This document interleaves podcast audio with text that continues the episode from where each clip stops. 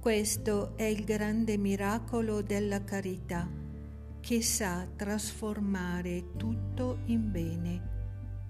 Celestina Bottego